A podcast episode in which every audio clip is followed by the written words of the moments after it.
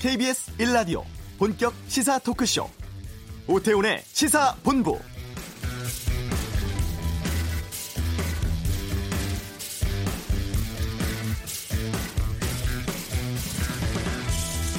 자유우파의 모든 뜻있는 분들과 함께 구체적인 논의를 위한 통합협의기구의 구성을 제안합니다.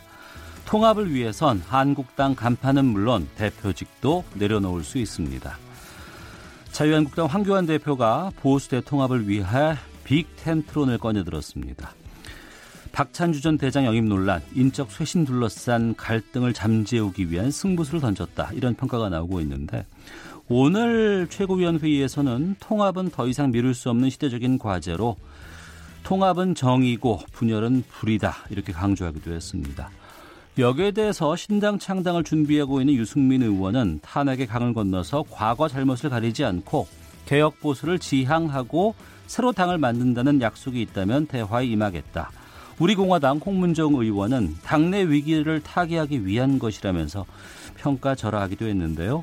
오태훈의 시사본부 2부 각설하고에서 총선 앞두고 벌어지는 각 정당별 상황에 대해서 의견 듣는 시간 갖겠습니다.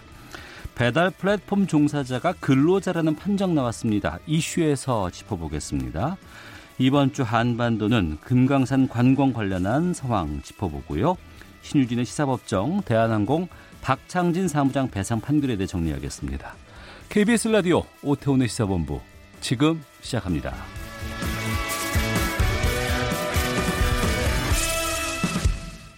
네, 이 시각 중요한 뉴스들 정리해드리는 시간입니다. 방금 뉴스. 오늘은 경향신문의 박순봉 기자와 함께합니다. 어서 오세요. 네, 안녕하세요. 예.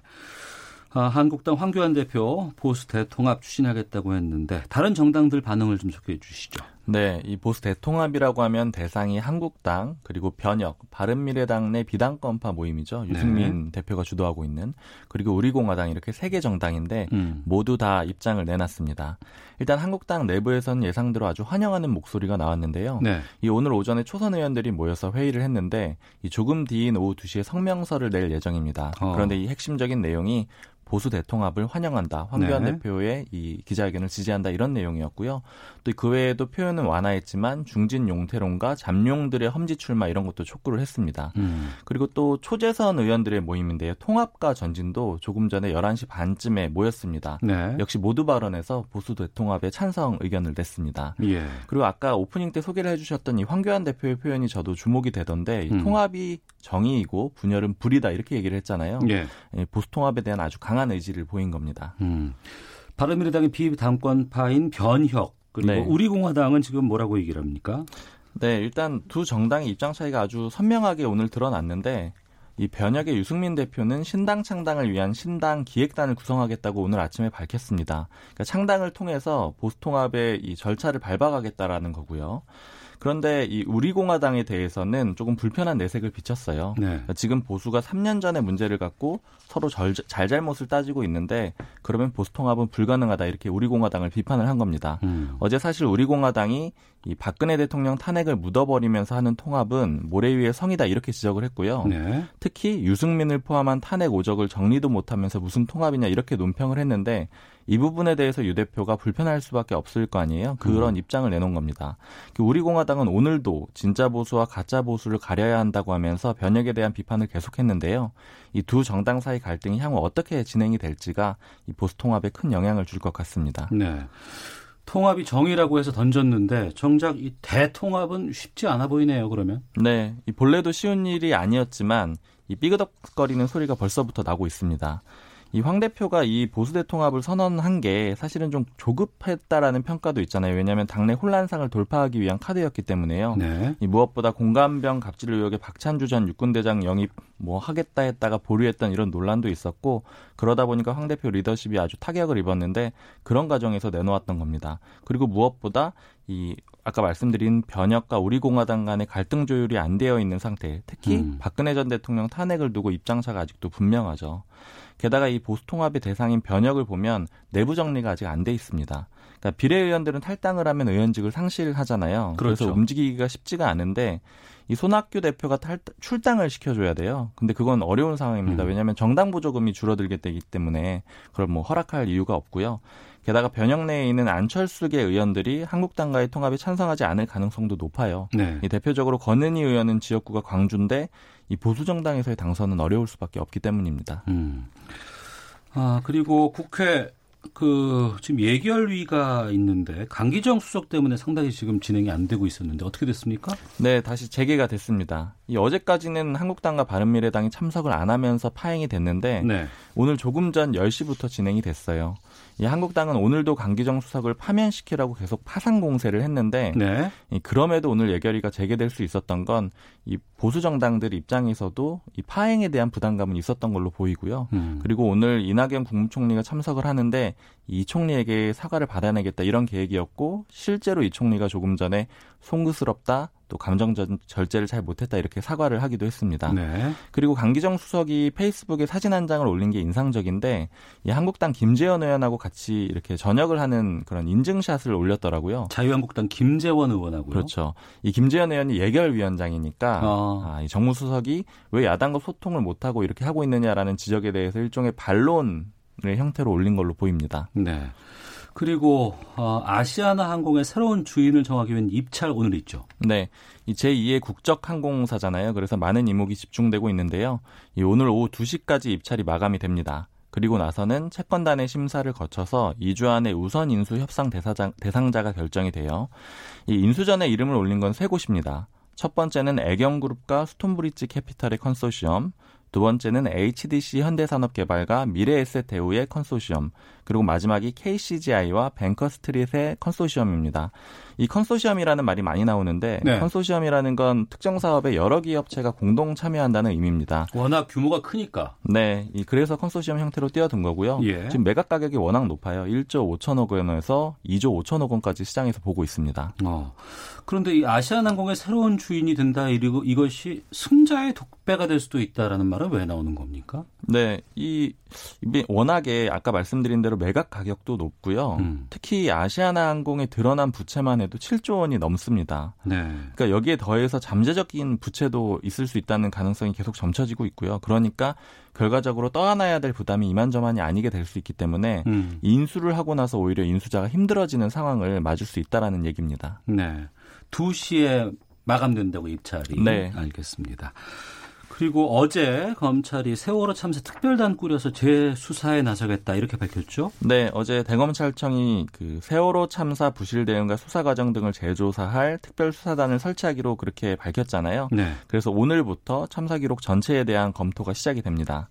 그동안 사회적 참사 특별 특조위가 의혹들을 조사를 했는데 이 희생자 가족들은 검찰이 재수사를 계속 촉구를 해왔거든요. 네. 이런 요청에 응답을 한 겁니다. 이 앞으로 검찰 수사에서 주목이 되는 부분은 이 세월호 수사 당시 지휘층 그러니까 수사 대상으로 삼을 그들을 수사 대상으로 삼을지 여부예요.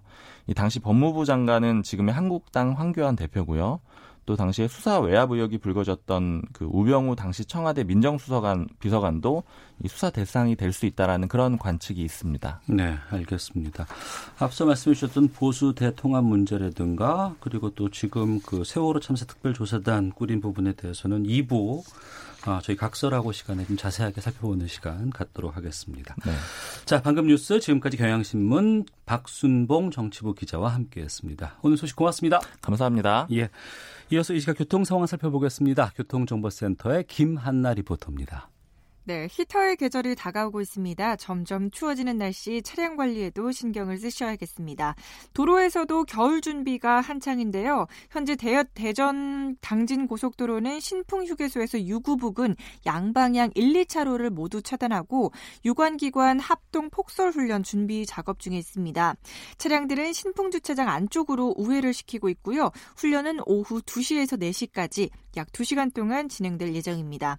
경부고속도로 부산 방향 안성에서 북천안 쪽으로 6km가 막히는 이유는 작업을 하고 있어서고요. 더 가서도 작업을 하는 옥산 부근 1km, 경주 부근 2km 구간에서 정체되고 있습니다. 반대 서울 쪽은 김천 분기점 부근 1, 2차로가 작업 때문에 막혀 있어서 2km 정체되고 있고요. 영동 고속도로는 오늘도 강릉 방향으로 새말 부근 2km가 막히고 있어서 속도 떨어집니다. KBS 교통정보센터였습니다.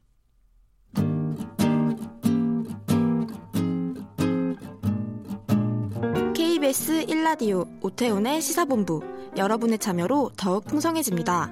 방송에 참여하고 싶으신 분은 문자 9730번으로 의견 보내주세요. 짧은 문자는 50원, 긴 문자는 100원의 정보 이용료가 붙습니다. 애플리케이션 콩과 마이케이는 무료고요. 시사본부는 팟캐스트와 콩, KBS 홈페이지를 통해 언제나 다시 들으실 수 있습니다. 많은 참여 부탁드려요. 네, 이번에 노동부 서울지방고용노동청 북부지청이 배달 플랫폼 요기요와 계약을 맺고 일을 하고 있는 배달원들이 노동자다, 근로자라는 결정을 내렸습니다. 어, 이 결정이 좀 의미가 있어 보입니다.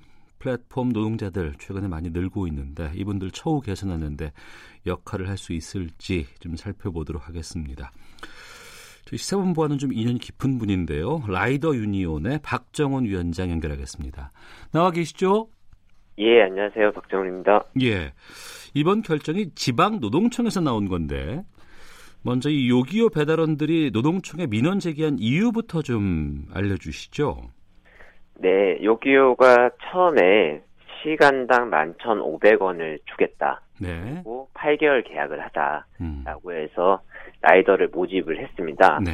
네, 그걸 믿고 많은 라이더들이 왔는데요. 네. 2개월 만에 시급을 갑자기 1,000원 내린다. 어. 카톡으로 이걸 공지했고요. 예. 그 다음에는 시급 5,000원에 예. 건당 1,500원으로 바꾸겠다. 음. 이것도 카톡으로 공지를 했습니다. 네. 그러니까 시급 11,500원을 믿고 왔던 라이더들 입장에서는 너무 일방적인 근무 조건 변경에 음. 화가 나지 않겠습니까? 네네. 그래서 노동청에 진정을 해서 음. 우리는 근로자니까 고정급 시간급 보장 받아보자라고 네. 해서 노동청 진정을 한 겁니다. 어. 그러니까 이제 계약 변경을 요기요 측에서 이제 한 건데 강행한 건데 예, 여기에 대해서 우리는 근로자다 이렇게 요구를 신청을 했고 배달원들은 근로자가 맞다 이런 결론이 나온 거죠. 그러니까. 예, 왜냐하면은 카톡으로 어. 요기요가 출퇴근 시간을 정하고 예. 아, 시청자분들 입장에서는 플랫폼 노동이라고 하면 마음대로 출근하고 퇴근한다고 생각하셨을 텐데 예, 예. 출퇴근 시간 다 정해져 있고요. 음. 그 다음에 식사 시간은 1시에는 누구누구, 2시에는 누구누구, 3시에는 누구누구, 아. 4시에는 누구누구 이렇게 정해져 있고 예.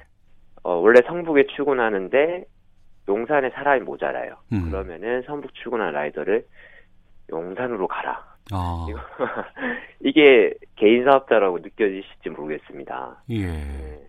그러니까 이런 것들이 다 카톡 공지로 남아 있어가지고 어. 이건 근로자다라고 어, 노동청이 진정을 했고 노동청이 이거를 인정한 겁니다. 예. 그러니까 근무 시간도 그동안 지정해 왔고 그리고 근무지조차도 요기요 측에서 관리를 해 왔기 때문에 네 맞습니다. 어.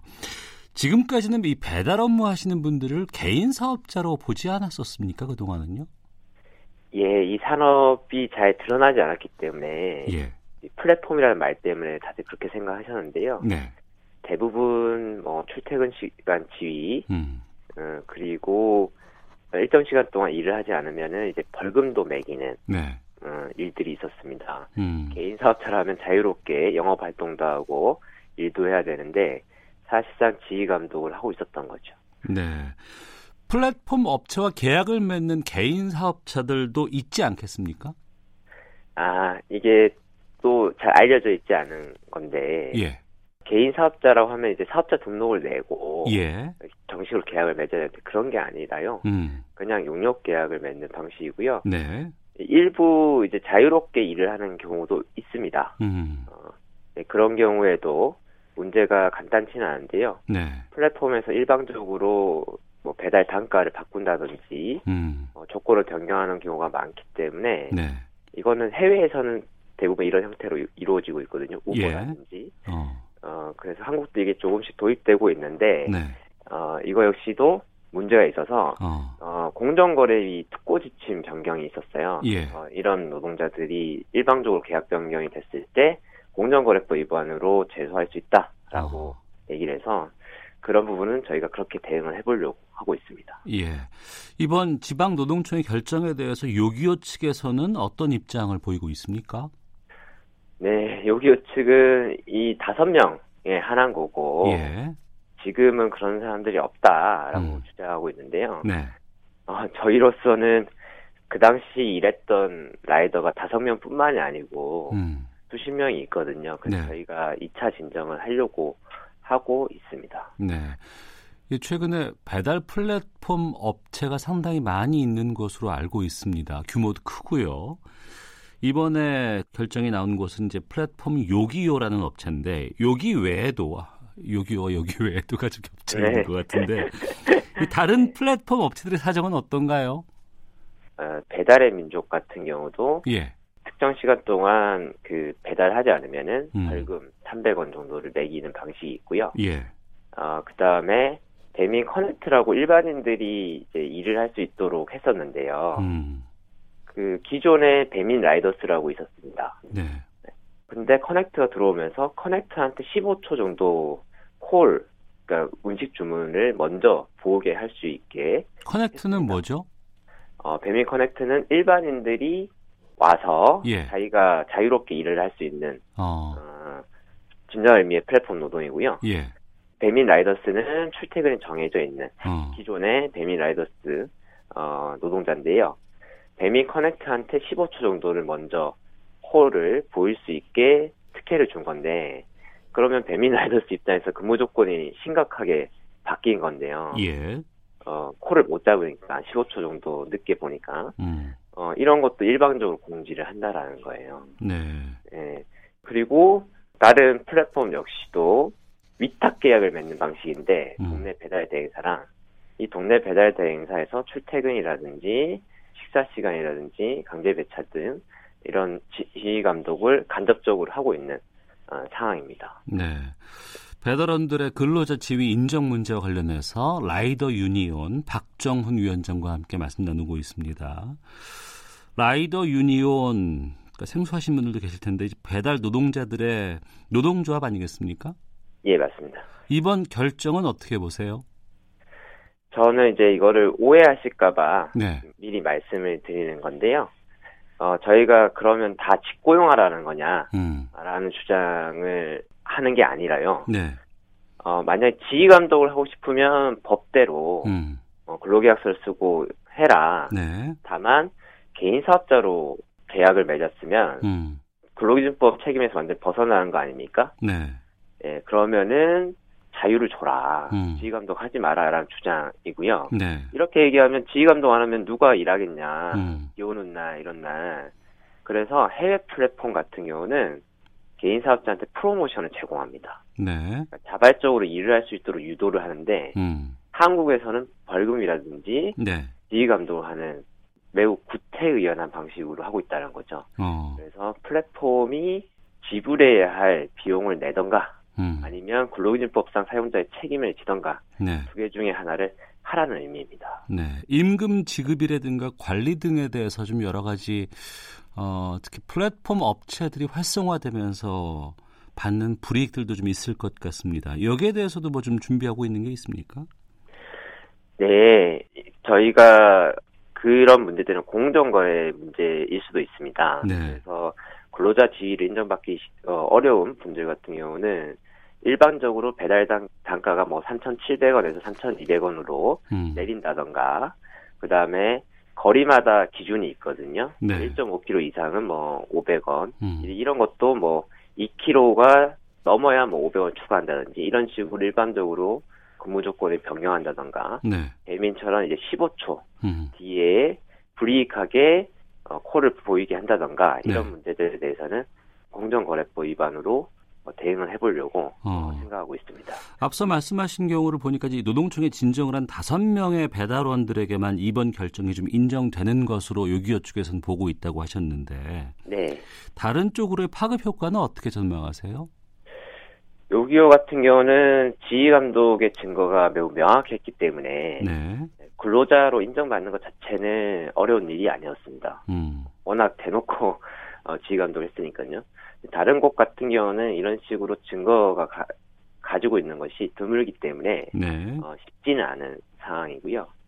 또 하나는 고용노동부가 이번 판단을 내리면서 어떻게 했냐면 원래는 휴식 시간을 유급으로 계약을 했었는데 요기요가 음. 노동청에 가서는 근로자로 할 거면 어, 휴식 시간 요구를 빼달라 이렇게 주장을 했어요. 네. 그럼 계약 내용이 바뀐 건데 음. 그거는 되게 불법적인 일이거든요. 일방적으로 바꾸면 네. 어, 근로자라면 취업규칙 불이익에 해당돼서 라이더 가반의 동의를 받아야 되는데 음. 노동부가 이걸 인정해 버렸어요. 그리고 그 노동자로 인정을 받으면 주휴, 야간, 휴일 뭐 이런 수당들이 줘야 되는 거 아닙니까? 그렇죠. 근데 요기요가 이미 포함돼 있었다. 음. 어, 이미 다 줬다. 이거를 포괄임금제라고 하는데 네네. 포괄임금제 같은 경우는 노동 시간을 측정할 수 없을 때 음. 어, 포괄임금 약정을 맺고 어, 지급하는 건데 네네. 이것도 고용노동부가 인정을 해버렸어요. 저희는 로그인, 로그아웃 기록이 다 있어서 음. 다 측정할 수 있는데 어, 중요한 건 뭐냐면 요기요 측의 근무 조건의 일반적 변경에 대해서 노동부가 보호해주지 않았다라는 겁니다. 네. 어, 이런 식이라고 하면 음. 사실 라이더들이 근로자 지위를 받으려고 나서겠습니까? 네. 고용노동부가 자, 자기 할 일 안 하고 있는 것이죠. 예. 최근에 도로에 나가고 보면은 그 여러 가지 플랫폼 업체들의 광고 같은 거 붙어서 사용하시는 분들 많이 만나곤 합니다. 네. 과거에 뭐, 뭐 배달 죽음 뭐 이런 기사가 나온 적도 있었고 시간에 쫓기고 또 열악한 환경에 쫓기면서 아, 이 일에 종사하시는 분들이 꽤 계신 것으로 알고 있어요. 최근에 업계 분위기는 좀 많이 이전보다는 근로 조건이라든가 환경들이 좀 개선되고 있습니까? 그 단기간의 프로모션이라고 있습니다. 광고. 네. 어, 그래서 라이더들을 이제 보너스를 줄게라고 이제 모집하는 음. 것들은 늘어나고 있습니다. 왜냐하면은 업계 내 경쟁이 매우 심각하기 때문에 그렇습니다. 네. 아 그런데 프로모션이 에, 조건에 이렇게 있어요. 이 프로모션은 당사 사정에 따라서 변경될 수 있습니다. 음. 그래서 옮겼다가 이번처럼 1개월 만에 조건이 없어져서 음. 더 불리한 상황에 처해지는 경우가 늘어나고 있다고 보셔야 되고요. 예. 이거는 플랫폼사가 마음대로 노동 조건을 바꿀 수 있기 때문에 그렇고요. 음. 밑바닥에 이제 동네 배달 대행 업체 같은 경우는 어, 언제든지 누구나 창업을 할 수 있습니다. 이건 매우 자유업이기 때문에 네. 어, 자격이 없어요. 음. 그래서 이게 한 동네에 20개, 24개 이렇게 생긴단 말입니다. 네. 그러면 배달 단가가 음. 내려갈 수밖에 없어요. 음식점에 가서 어 사장님 저희가 3,000원 해줄게요 했는데 다음날 비사가 와서 2,900원 해줄게요. 어. 이런 이 단가 인하 경쟁이 벌어지고 있기 때문에 네. 이 라이더들의 초가 개선될 여지가 좀 더, 점점 더 줄어들고 있다고 보시면 됩니다. 어. 앞으로 이런 플랫폼 노동자들이 더욱더 늘어날 수밖에 없는 환경인데 최근에 좀 이런 노동자들 보호하기 위해서 어떤 조치들 필요할지 끝으로 말씀드리겠습니다. 네, 일단 그 배달 대행업이 네. 자유업이거든요. 그래서 대형 플랫폼사가 이 동네 배달 대행업과 위탁 계약을 맺고 이 동네 배달 대행사가 또 라이더를 관리하는 체계입니다, 현재. 어. 그래서 동네 배달 대행사라든지 배달업에 대해서 규제가 반드시 필요하고요. 예. 사실 음식 가게를 낼 때도 등록제 아닙니까? 어. 그러니까 목숨을 다루는 업무인데 누구나 창업할 수 있다는 게 말이 안 되거든요. 예. 산재도 모르고 창업하시는 분들이 없어져야 되고요. 음. 네. 그다음에 플랫폼사의 일반적인 근무 조건 변경에 음. 대해서 제재를 가할 수 있도록 해야 되는데 네. 이런 걸 감시하는 게 또 공정거래위거든요. 네. 근데 공정거래위 위원장이 최근에 뭐 타다는 혁신이다라고 음. 얘기를 했습니다. 그리고 불법 파견이 소지가 있는 타다를 혁신이라고 하니까 저희 같은 이 국민들 입장에서는 어 정부가 플랫폼 업체를 두둔하네? 그러면 누가 이거에 대해서 문제 제기를 할 수 있겠습니까? 네. 정부가 국민을 보호할 수 있는 명확한 신호를 보내야 된다라는 음. 말씀을 드리고 싶습니다. 음. 알겠습니다. 아, 배달원들의 근로자 지위 인정 문제와 관련해서 말씀 들었습니다. 라이더 유니온의 박정훈 위원장이었습니다. 오늘 말씀 고맙습니다. 네, 들어가십시오. 헤드라인 뉴스입니다. 충북 진천군의 한 야산에서 불이 나 다수의 사상자가 난 것으로 전해졌습니다. 이 불로 한 명이 숨졌고 11명이 부상을 입어 병원으로 옮겨졌습니다. 더불어민주당과 정부가 경제 활력을 높이고 올해 경제 성장률을 끌어올리기 위해 재정을 적극적으로 집행하고 특히 지금까지 쓰지 않은 예산이 많은 지방 재정을 충실히 집행하기로 했습니다. 민주당 이인영 원내대표가 한미 방위비 분담금 협상과 관련해 한미 동맹이라는 이름 때문에 일방적 분담, 과도한 분담, 경우에 따라선 굴종적 분담이 되는 것에 대해선 국민이 동의하지 않을 것이라고 밝혔습니다. 자유한국당 황교안 대표는 내년 총선과 2020년 대선에서 문재인 정권을 심판하고 대한민국 위기를 극복하기 위한 첫걸음이 통합이라면서 지금은 모든 것을 통합의 대의에 걸어야 할 때라고 말했습니다. 바른미래당 오신환 원내대표가 강기정 파동과 상관없이 패스트트랙 협상을 재개해야 한다고 말했습니다. 지금까지 라디오 정보센터 조진주였습니다.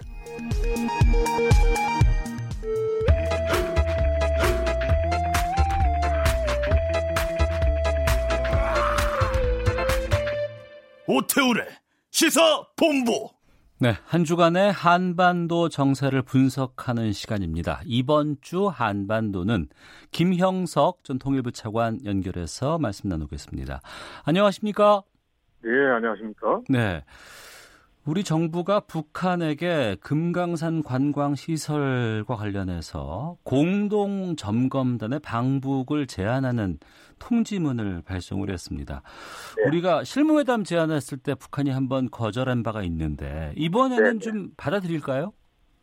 아 쉽지만은 않을 것 같습니다. 쉽지 왜냐하면, 예. 예, 왜냐하면 이제 북한의 입장에서 보면은 우리의 의도를 알지 않겠습니까? 네. 그런 상황에서 본다면 우리의 의도하고 다른 김정은 위원장의 지시가 있는 거고, 음. 그 다음에 또 두 번째는 이제 미국과의 협상에 집중하고 있는 상황에서 이제 별다른 실익이 없는 남북 관계를 가지고 소모하기는 싫다라는 네. 게 있을 수 있고, 그 다음에 또 세 번째로 보면 어제 저 북한의 외무성 순회 대사인 권정근 대사가 담화를 발표했지 않습니까? 네. 그러면 이제 한미 간의 합동 군사훈련 이런 부분에 대해서 이제 강하게 문제 제기를 하고 있, 습니다 아, 그래서 예, 예. 이런 상황을 놓고 보면 아무래도 지금 현재 우리가 시설 점검단입니다만은 음. 그걸 북한이 좀 받아들이기는 조금 어려운 상황이 아닌가 싶기도 합니다. 네. 그런데 네. 시설 점검을 해야 되는 상황인데 우리가 해야죠. 예. 네. 네. 그리고 또 그런 것 때문에 접촉이 이루어지면은 자연스럽게 이제 금강산 관광 문제를 좀 풀 수 있는 여지가 되지 않을까 싶어서 어, 당연히 풀 수 있는 여지가 생길 수가 있죠. 예, 예. 이제 그걸 북한의 입장에서 보면 이게 이제 당장 예를 들어서 우리 측하고 마주 앉아가지고 그 다음날부터 해서 금강산 관광이 재개되기는 어렵지 않습니까? 네. 단들 이제 계획에 의하면 시설물 철거도 하고 준비도 하고 이래야 되는 거고 어. 우리 쪽에서 보면 우리가 미국의 벽을 넘어서 이제 금강산 관광 재개라고 하는 이제 독단적인 결정을 해야 되는 상황이니까 네. 이게 이제 바로 이루어지기가 어렵다라는 것을 북한도 알고 있다는 말이죠. 음. 그러면 이런 상황에서 지금 미국과의 협상에 지금 집중을 하고 있고 네. 그것도 마침 또 미국하고는 좀 이제 어떻게 보면 이제 몰아붙이기식으로 해서 대결 국면을 가지고 있는데 이런 상황에서 이제 우리 쪽하고 금강산 관광 관련해서 이제 유화 분위기를 이제 만드는 거는 이제 북한에서 선호하지 않을 그런 상황적 요인은 됐을 수가 있습니다. 네. 네. 실무회담 제안도 거절하고 만약에 공동 네. 점검단 방북하겠다는 것도 만약에 거절을 한다 그러면 네, 네. 그리고 나서 만약에 북한이 독자적으로 우리 측 시설을 철거한다거나 이렇게 될 가능성도 있을까요? 뭐 전혀 없는 건 아닌데 일단 어. 김정은 위원장이 우리 쪽의 관계 기관과 합의하에 철거하라고 했단 말이죠. 예, 그랬죠. 그러니까 그러면 이제 합의를 해야 되고 그다음에 합의가 안 되는 상황까지도 가야 되는 거니까. 음. 이제 그런 상황은 우리가 일단 시설 점검단도 가고 협의하자라는 입장이니까. 네. 뭐 이게 합의도 못 하고 더 이상 이제 합의 못 하는 상황이니까 우리가 일방적으로 해야 되겠다. 이런 상황으로 가기는 어렵거든요. 음. 그래서 제가 보기에는 이게 쉽게 풀릴 수 있는 문제는 아닌 것 같아요. 네. 우리하고 이제 북한의宪법이 다르니까. 이제 그래서 그 과정에서 올해 연말을 시한으로 해서 북미 간의 협상에 대해서 이제 막바지 지금 hin교류가 이루어지고 있는 거니까 음. 이제 거기에서 뭔가 이제 실마리가 풀리면 네. 금강산 이 문제도 이제 풀릴 수 있는 이제 그러한 가능성이 높다라고 보입니다. 네. 뭐 북미 간의 관계가 상당히 중요한 부분인 거는 뭐 알고 있습니다만 중요한 네네. 것은 금강산 관광이 결국에는 이게 남북 간의 경협 문제거든요. 그렇죠. 예. 꽉 막혀 있는 이 남북 간 경협 문제는 어떻게 풀어가야 한다고 보십니까?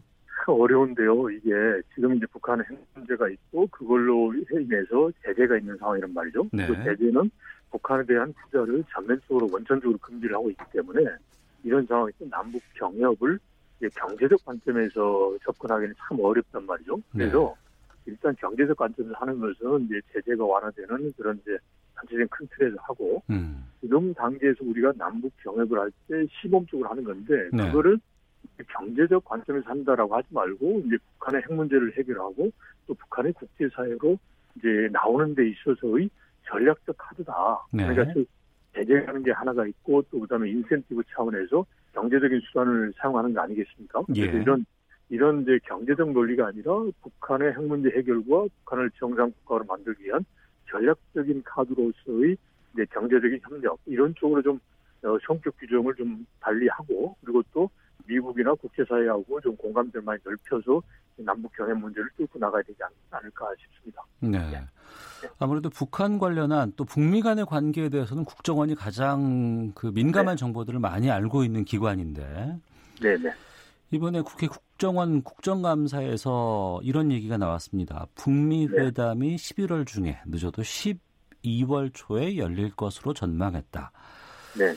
이 부분은 어떻게 보세요? 그거는 이제 북미 간에 서로 합의가 잘 되면 가능도 하죠. 그러니까 일단은 북한 스스로가 연말이라는 시한을 설정해 놨잖아요. 예. 그리고 그리고 지난 6월달에 판문점 회동에서 말이 이제 새로운 정상회담을 하기 위한 실무 협의했단 말이죠. 네. 그러면 이제 연말에 정상 북미 정상회담을 하려면 11월 중이나 12월 초까지 뭔가 실무적으로 합의가 되고 그리고 이제 12월 달에 정상회담 을 할 수 있는 거죠. 음. 그래서 연말까지라는 시간을 놓고 보면 그게 가능한 시나리오인데. 네. 근데 이제 문제는 이제 북미 간에 이제 합의가 이루어져야 되는 거죠. 그 어. 합의가 큰 합의든 작은 합의든 간에 합의가 예. 이루어져야 되는데 지금 현재로서는 이제 북미 간에 마주 앉지를 않으니까 어. 그런 측면에서 보면 이제 시나리오는 가능한데 현실적으로는 매우 어려운 상황이다라고 볼 수 있는 거죠. 그러니까 그 부분인데요. 그러니까 12월에 네. 만약에 북미 정상회담을 북한 측이 계획하고 있다 그러면 네네. 지금쯤은 실무 간의 협상들이 들어가야 될 상황 아닌가요? 근데 이미 지금 이제 만나진 않았지만 네. 이제 대외적으로 해서 입장을 밝히고 있거든요. 어. 그러니까 어. 이게 이제 직접 보지는 않지만 지금 이제 서로 의제에 관련해서 협상을 하고 있다라고 봐야 되는 거죠. 네. 그러니까 이제 북한은 가급적 이제 자 이제 어떻게 보면 미국이 더 많은 양보를 해라라는 거고, 음. 그리고 이제 미국은 이제 반대로 북한이 더 많은 양보를 해라는 거고, 이런 상황에서 이제 연말의 시한이 이제, 이제 어떻게 보면 이제 그저 째깍째깍 이제 다가오는 거죠. 네. 그래서 그래서 아마도 지금 보면 지금 저 러시아에서도 북미 간의 어, 관계자들이 또 만나는 만날 이제 기회도 있지 않습니까? 예. 또 연말이라는 게 최근에 보면 북한이 연말이라고 했는데 미국은 연말은 자기들이 정한 시한이 아니다라고 해서 조금 뭐 뒤를 발 빼는 게 있지만 어. 어떤 지금 현재로서는 북한이 미국에 대해서 계속적으로 연말 안에 뭔가 이루어지지 않으면 무언가 이제 그 좋지 않은 일이 벌어질 수도 있다라는 암시를 계속 주고 있기 때문에 뭔가 이제 북미 간에 뭐 만날 수 있는 그런 이제 분위기는 됐고 가능성은 있다라고 볼 수 있겠습니다. 그 앞서 말씀하신 그 러시아 자리가 모스크바 비확산 회의로 예, 예. 알고 있습니다. 그렇죠. 예. 여기에 북한, 미국 당국자가 참석을 하고 거기다가 예. 지금 우리 이도훈 한반도 그렇죠. 평화교섭 본부장도 간다면서요. 네, 네. 그게 이제 1.5트랙 정도인데 또 네. 미국에서는 또 국무부 대북 특별 대표가 갑니다. 가서 예. 이제 비록 이제 북미 회담에 그 직접적인 라인에 어, 미국 인사는 아니지만 그래도 이제 거기서 보면 이제 그 북한의 미국 국장이 이제 북미 간 회담하는 데 있어서 참여하기 때문에 이제 그렇다면 거기서 뭔가 북미 간 당국자 간에 좀 이야기가 있을 수 있는 거죠. 네. 음. 자, 그리고 국회발 어, 뉴스 하나 좀 여쭤볼게요. 네. 북한의 ICBM이 이동식 발사대로 발사하기 어렵다. 이게 이제 네. 정의용 청와대 안보실장의 운영이 국감에서 답변인데 이게 네. 논란이 좀 됐습니다. 네. 이 아무래도 이게 논란이 된 건 북한의 미사일 능력 때문에 그런 것 같은데 북한의 이 미사일 상황 어느 정도라고 판단하면 되는 겁니까? 지금 뭐 중거리나 단거리는 지금 뭐 거의 실전 뭐야 실전 배치가 되는 상황이고 지금 문제가 되는 게 이제 대륙간 탄도 미사일 ICBM 자체가 이제 부족한 그런 수준으로 개발됐느냐 그리고 실전 배치가 됐느냐 이런 부분이 좀 논란이 되지 않습니까? 네. 그래서 지금 현재로서는 아직까지 ICBM의 수준이 고도화됐지만은 실전 배치화되는 단계까지는 아니겠다라는 음. 거고 네. 그다음에 또 ICBM을 발사하는 데 있어서 이제 이동식하고 고정식이 이제 차이가 있거든요. 고정식의 경우는 탐지가 가능해서 예방이 가능한데 예. 이동식으로 하면 탐지가 어렵지 않습니까? 그래서 네. 이걸 북한이 이제 이동식으로까지 할 수도 있다. 음. 라는 우려가 나올 나오는 상황입니다. 그래서 이제 이게는 이거는 보면 이제 시간의 문제거든요. 네. 보면 ICBM 같은 경우는 중국은 이동식으로서 이미 발사를 하는 기술을 가지고 있습니다. 그래서 음. 그러한 기술이 이제 북한에게 전수되거나 북한이 자체 개발하는 것은 시간의 문제이기 때문에 네. 이제 이러한 점을 고려하면서 근본적으로 이제 북한 핵 문제를 포함한 이런 문제 해결될 수 있도록 이제 외교적인 노력을 더 많이 기울여야 되는 거죠. 음. 예. 네. 하나만 더요. 네. 그 김평일 주 체코 북한 대사가 교체돼서 조만간 귀국한다고 하던데 네, 네. 예. 김정일 국방위원장의 이복 동생으로 알려져 있거든요. 이 김평일 그렇죠. 대사가 그 그렇죠. 김정은 네. 위원장이 삼촌인데 네. 이 귀국 조치는 어떻게 보세요? 그 김평일 같은 경우는 이미 지금 김정은 위원장하고 서로 뭐 권력을 이제 다투가는 그런 관계는 아닐 것 같습니다. 이미 뭐 어. 끝난 상황이고요. 예. 그래서 일부 이제 격까지 그리고 이제 권력 갈등 상황을 미리 예방하기 위한 뭐 조치다라는 해석도 있지만 음. 그것보다는 제가 보기에 금년도에 이제 김정은이 외국의 대사를 임명할 수 있는 권한을 헌법 개정을 통해서 가졌단 말이죠. 아, 예. 그래서 이제 자기 사람을 이제 대사로 보내려고 어. 그리고 또 유럽과 협력도 중요한데 거기에 그런 그 실용적인 사람, 실리적인 사람을 보내려고 하는 게 아닌가 싶습니다. 일부에서 보면 이제 김정은이 자꾸 이야기하면서 이제 옛날 국회에서 벗어나서 실용적으로 가자라는 거니까 알겠습니다. 새로운 인물을 살려는 거죠. 네. 예, 알겠습니다. 말씀 고맙습니다. 네, 고맙습니다. 이번 주 한반도는 김형석 전 통일부 차관과 함께했습니다. 2부 각설하고로 만나 뵙겠습니다. 잠시 후에 뵙겠습니다.